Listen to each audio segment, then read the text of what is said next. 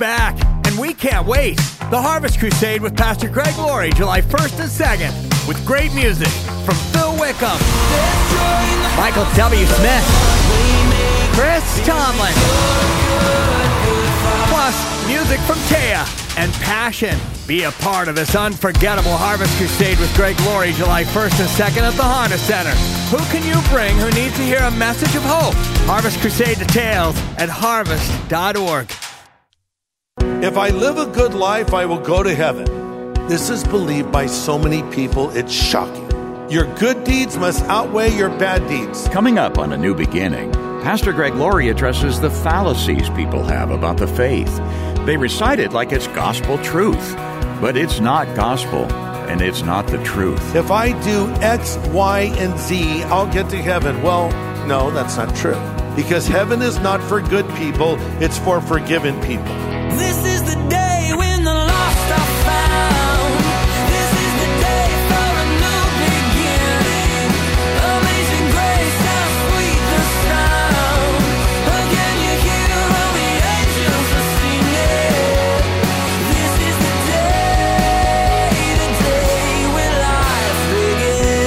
Certain things people say can sound like they're true, but they're not.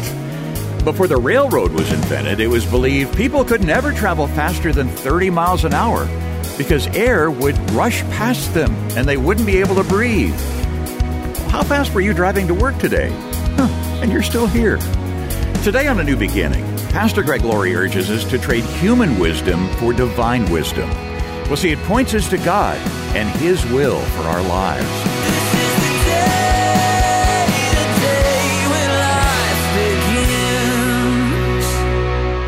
Okay, grab your Bibles and turn to James chapter 3. And the title of my message is Things Jesus Never Said.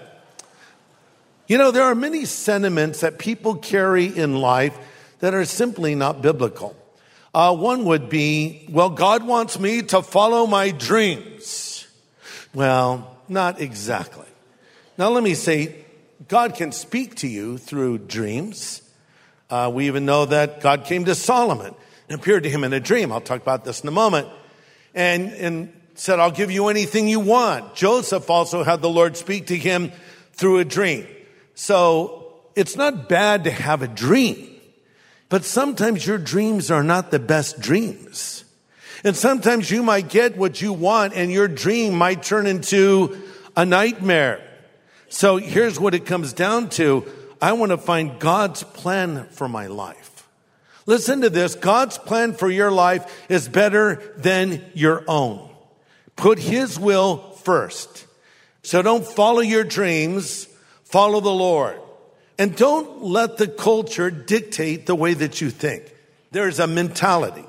When the Bible speaks of the world, for instance, love not the world, neither the things that are in the world, for all that is in the world, the lust of the flesh, the lust of the eyes, and the pride of life is not of God, but it's of the world. What does that mean?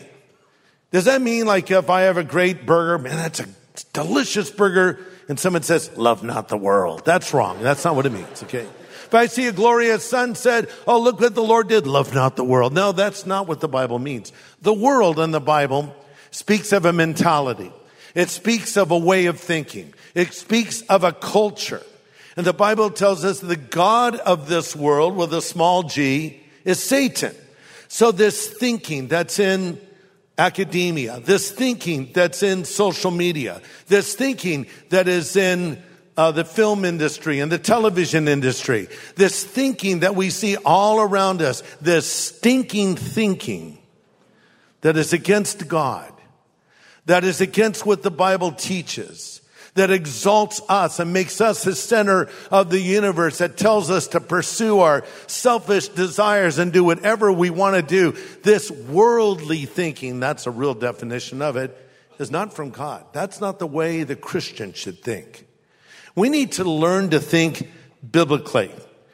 And because the Bible, the way the Bible tells us to live is pretty much in direct contrast to the way the culture tells us to live. In the Christian life, the way to greatness is through humility. Humble yourself under the mighty hand of God and he'll exalt you in due time. The way to life is through death. In other words, dying to yourself and putting the Lord's plans above your own. The way to up is down. The way to happiness is sadness, meaning I mourn over my sin. I repent of my sin and I seek happiness in the way that God wants me to have it. The paradox of the Christian life is the more we give, the more we receive. The more we sacrifice, the more God blesses. The more we give, He gives. If you want to find life, you lose life by giving it to Jesus. So that brings us to James chapter 3, because now we're told what wisdom is and why we should seek it and how it should play out in our life. James chapter 3, verse 13. If you are wise and understand God's ways, prove it by living an honorable life, doing good works with the humility that comes from wisdom. But if you are bitterly jealous and there's selfish ambition in your heart, don't cover up the truth by boasting and lying. For jealousy and selfishness are not God's kind of wisdom. Such things are earthly, unspiritual, and demonic. Verse 16, for wherever there is jealousy and selfish ambition, there you will find disorder and evil of every kind. So here's my next point. If you're taking notes, we need to live our lives God's way, not the way of this world. And that starts with a new way of thinking biblical and godly wisdom. This is in direct contrast to the so-called wisdom this world offers. We have a contrast here in James 3 about the wisdom from above and the wisdom from below. The wisdom of the scripture or the wisdom of this culture. I mentioned this already, but when Solomon was a young man, his father David died. And now Solomon was going to ascend to the throne. And the Lord appeared to him in a dream. He said, Solomon, what do you want? I'll give it to you. Anything you want, it's yours. So Solomon said, well, Lord, I would like to have wisdom and understanding in my heart so I can govern your people and so I can know the difference between right and wrong. What a great prayer. And God answered that prayer and said, Solomon, because you have not asked for wealth or power or any of these other things. I'm going to give you the wisdom you prayed for, and I'm going to give you these other things as well. You'll be the wisest of all men, and he was in his day. And we should pray this same prayer. Earlier in James 1 5, it says, If anyone lacks wisdom, let him ask of God who gives generously and will not hold back. I pray that all the time. We sit down for a business meeting. We sit down to prepare a message. We sit down and think about our future. I love to say, Lord, you've promised in your word to give us your wisdom. We're praying for it right now, which is another way of saying, I need to know your will, Lord. Show me your will. And so this is something we should all be seeking after. The Bible says, uh, the fear of the Lord or the reverence of the Lord is the beginning of wisdom. Here's the interesting thing. You can be smart and not necessarily wise. There are smart people that do stupid things, right? I've seen people that are very intelligent.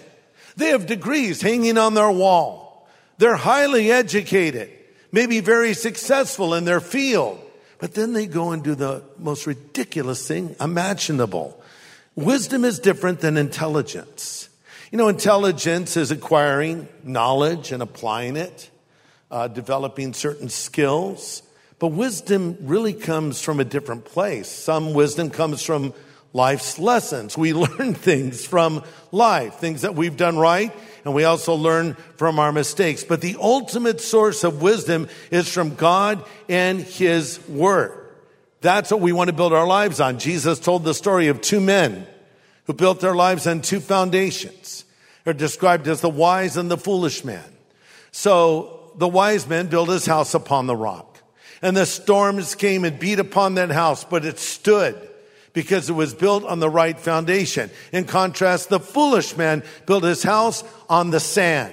The same storms came and his house collapsed. And Jesus concludes and says, so in the same way, whoever hears these sayings of mine and does them, he is the wise man. Whoever hears these sayings of mine and does not do them, he is the foolish man.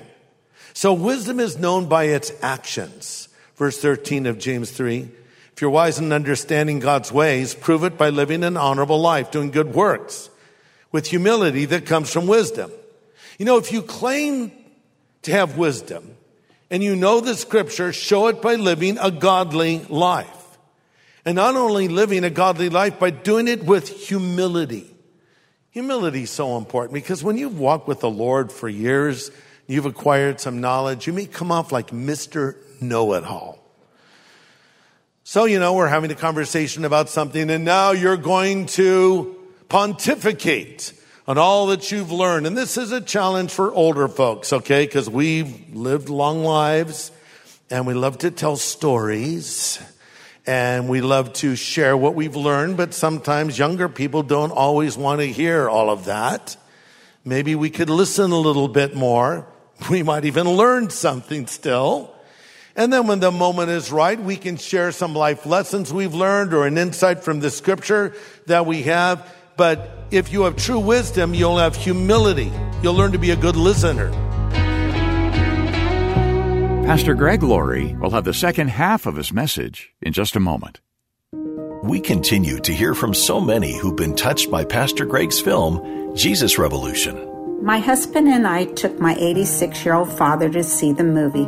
Before it started, I handed him some tissue. He asked why, and I told him he would probably get emotional during the movie because that was the era of his salvation, when most of our family was saved. Dad chuckled at me, but when the movie was over, he had used up all the tissue. Thank you, Greg, for a great movie. What an encouragement to hear how the Jesus Revolution film continues to impact lives. Do you have a comment to share with Pastor Greg? If so, email him, greg at harvest.org. That's greg at harvest.org. Well, we're learning about wisdom today, biblical wisdom. Pastor Greg's study is based in James chapter 3.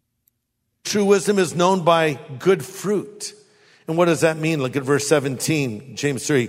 The wisdom from above is first of all pure. It's peace loving, gentle at all times and willing to yield to others. It's full of mercy and the fruit of good deeds. It shows no favoritism and is always sincere. And those who are peacemakers will plant seeds of peace and reap a harvest of righteousness.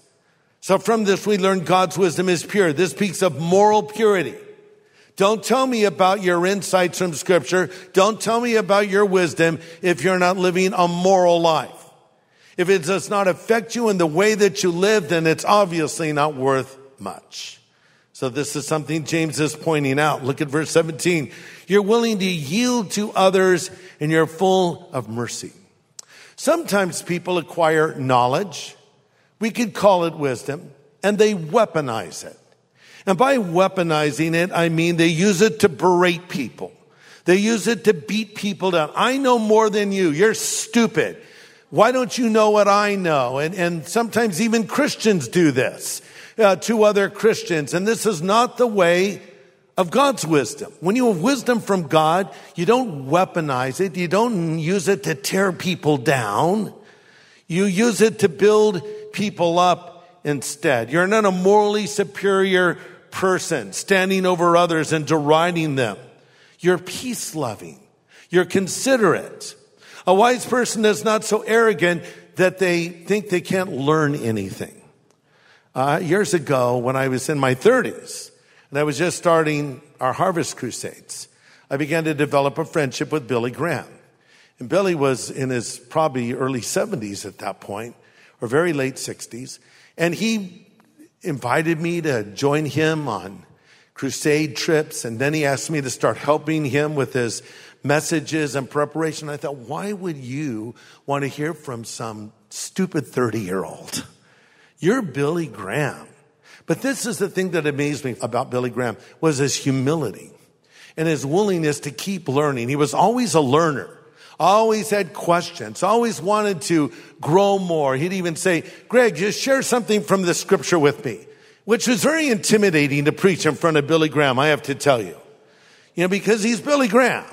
And you're thinking, well, what could I possibly say to him? But Billy was a student and he was a learner to the very end of his life. And I thought that was such an admirable quality. Because I've met other people that are the very opposite of that. You know, you share something with them, they'll cut you off, kind of correct you, tell you the way you should be thinking about it. That's not the way you use wisdom. You use wisdom with humility and to help others and to be a peacemaker, not a troublemaker. and a bridge builder, not a bridge burner, and be a stepping stone and not a stumbling block. Okay, so one last thing that Jesus never said. If I live a good life, I will go to heaven. This is believed by so many people, it's shocking. Sometimes it's even believed by Christians. We maybe don't say it out loud, but in our way of thinking, we reason, if I do X, Y, and Z, I will have the favor of God. If I remember to get up this morning and read my Bible, and if I make sure I'm at church on Sunday, and I'm a part of a small group, and I share my faith, now God will bless me. Now, you should do all those things and more. But God is not going to bless you because of the things you do for Him. Oh, if I live this good life, I'll get to heaven. Well, no, that's not true. I mean, even to play it out logically, if you say, well, if my good deeds outweigh my bad deeds, I know I'll get to heaven. Let's just say that's true. For the sake of a point, your good deeds must outweigh your bad deeds. Do you really think your good deeds outweigh your bad deeds? I would suggest to you they don't. So even by your own uh, set of standards, you fall short miserably. But actually, it, the very opposite is true. Let me say something that might surprise you. There's going to be bad people in heaven, and there's going to be, quote, good people in hell. There's going to be bad people in heaven. And by bad people, I mean people that maybe literally came to Christ on their deathbed and they got into heaven like that thief on the cross. That we call him the thief. He probably was a murderer. The Romans didn't crucify thieves. He probably was a um, uh, living in rebellion against Rome. Probably killed a Roman soldier. Did something radical. And he's crucified next to Jesus. And he turns to the Lord and says, Lord, remember me when you come into your kingdom. And Jesus said, you better get busy doing good works because that's the only way to get in. No, Jesus didn't say that. Another thing Jesus didn't say. He said, Truly I say to you, today you'll be with me in paradise. But why did he say that? Because on the spot in that moment that man believed. That's how long it takes to believe. Just like that. Lord, remember me. Interestingly, prior to this, he had been mocking the Lord along with the other man who was crucified and the crowd below. Hey, if you're the Christ, why don't you save yourself? Then Jesus said, Father, forgive them for they know not what they do. This man in a nanosecond believed and turned to Jesus and said, Lord, remember me when you come into your kingdom. That's how fast faith can happen. And I prayed with many people on their deathbeds and led them to Christ right before they entered into eternity. And how wonderful it is to say to someone, now because you've put your faith in Christ, you will go to heaven. So there's going to be, quote, bad people in heaven. Because heaven is not for good people, it's for forgiven people. Okay? And there's going to be good people in hell. And when I say good people, I say people that trusted in their own human efforts, people that trusted in their own personal reality, maybe even someone that trusted in the religious things they did. Jesus said, many will come to me in that day and they'll say, Lord, Lord, did we not prophesy in your name and cast out demons in your name and do many wonderful works in your name? We could update it and they might say, Lord, Lord, were we not baptized in your name? Did we not receive communion in your name? And Jesus says to them, Depart from me, I never knew you, you workers of iniquity. Oh, but these are good people. Uh, these people paid their taxes. These people recycled and put the right trash in the right can. they did everything right. These people, they drove Priuses and ate kale and didn't damage the environment. They're good people. Yeah, but you're not good enough. That's why the Bible says it's not by works of righteousness that we're saved, but it's His mercy that He extends to us. For by grace you've been saved through faith, not of works, lest any man should boast. No, Jesus never said if you live a good life, you go to heaven. But here's what Jesus did say. Jesus did say, come unto me, all of you who are exhausted with life and are bending beneath its weight, come to me and I will refresh you with rest. What a promise. He says that to us. Yes, God loves you. No, God is not against you. Yes, God has a plan for your life. Yes, His plan is better than your own plan. Will you say, Lord, I want your will above my own? Will you put Him first in your life? Then you will find the happiness you want, not from seeking it, but from seeking Him. And it all starts with asking Jesus Christ to come into your life. And I wonder if you've all done that. Has there been a moment in your life where you ask Jesus Christ to forgive you of your sin and you ask him to come into your heart and life to be your savior and your Lord? You say, well, I was raised in a Christian home. Well, that's great. But there still has to be a moment where you come to Christ and you believe in him. This is a decision only you can make. I made that decision many years ago as a kid. Many of you made that decision at a marked point in time you can remember, and you'll know it if you've done it. And if you're not sure if you've done it, you can do it right here, right now. In a moment, we're going to close in prayer. And I'm going to extend an invitation for anybody here who wants their sin forgiven. They want to fill that hole in their heart. They want to find the happiness that they desire. They want their guilt removed. Or they've made some big mistakes and they've sinned against the Lord and they want to make a recommitment to Him. You can do that right here as we close in prayer. Let's all pray. Father, speak to the heart of every person here. If they don't know you, we pray that your Holy Spirit will convict and convince them of their sin and bring them to yourself right now. For we ask this in Jesus' name. Amen.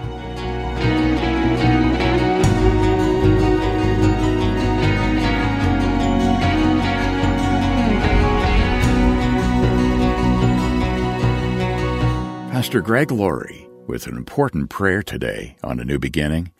And if you'd like to make a change in your relationship with the Lord, Pastor Greg will help you do that in just a moment before today's program concludes.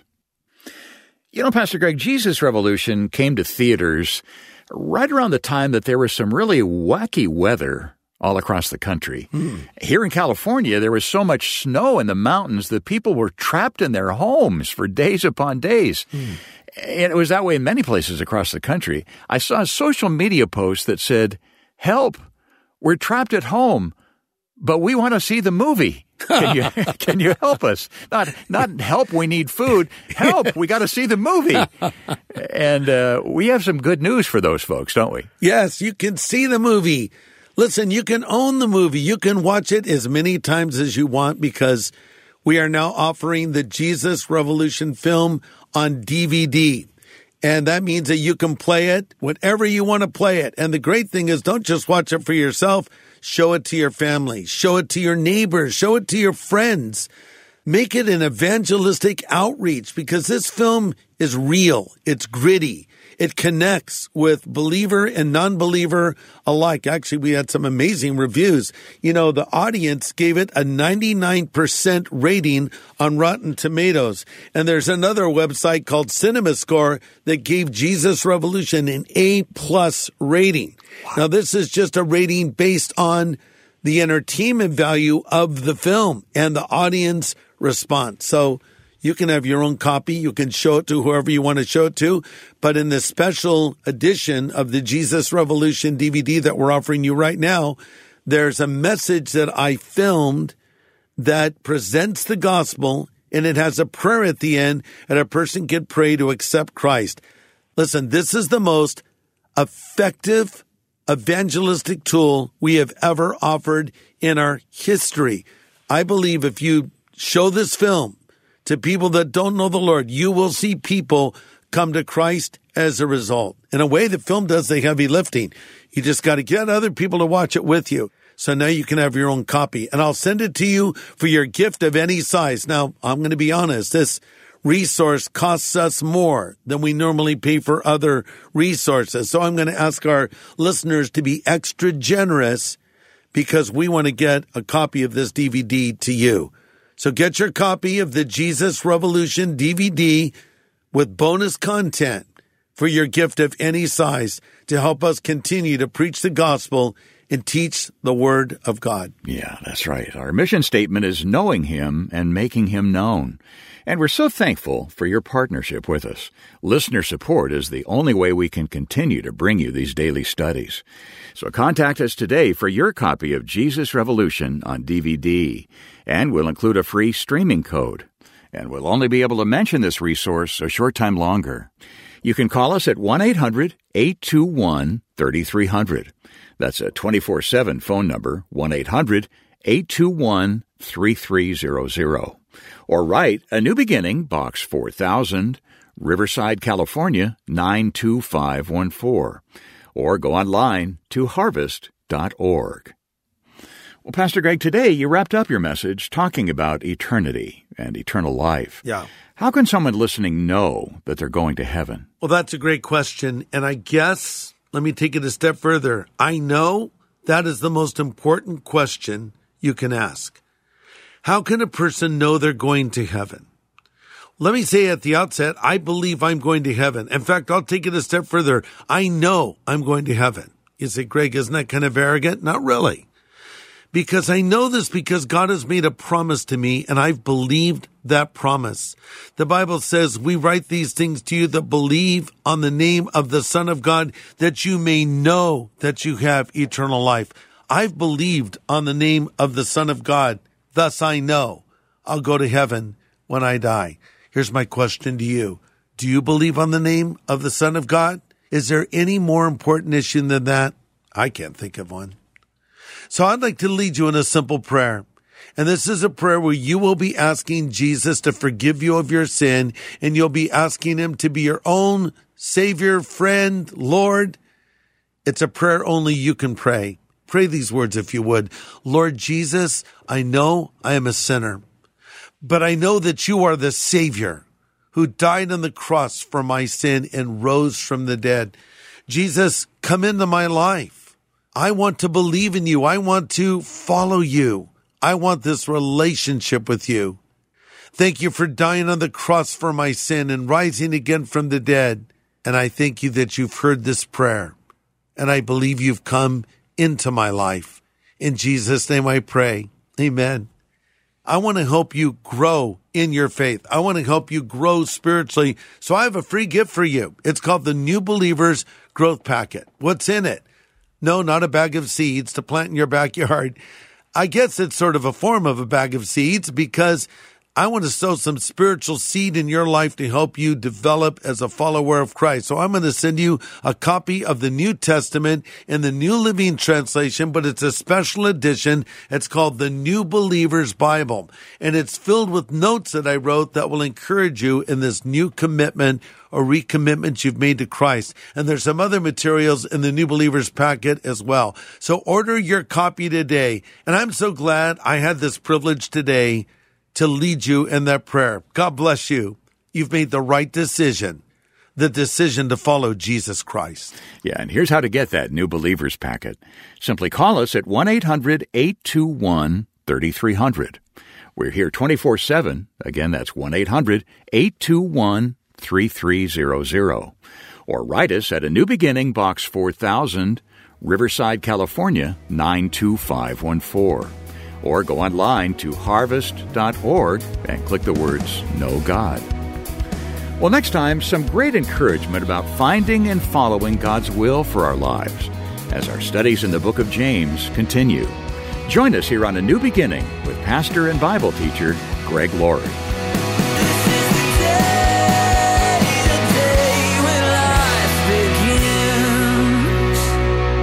Thanks for listening to A New Beginning with Greg Laurie, a podcast made possible by Harvest Partners, helping people everywhere know God.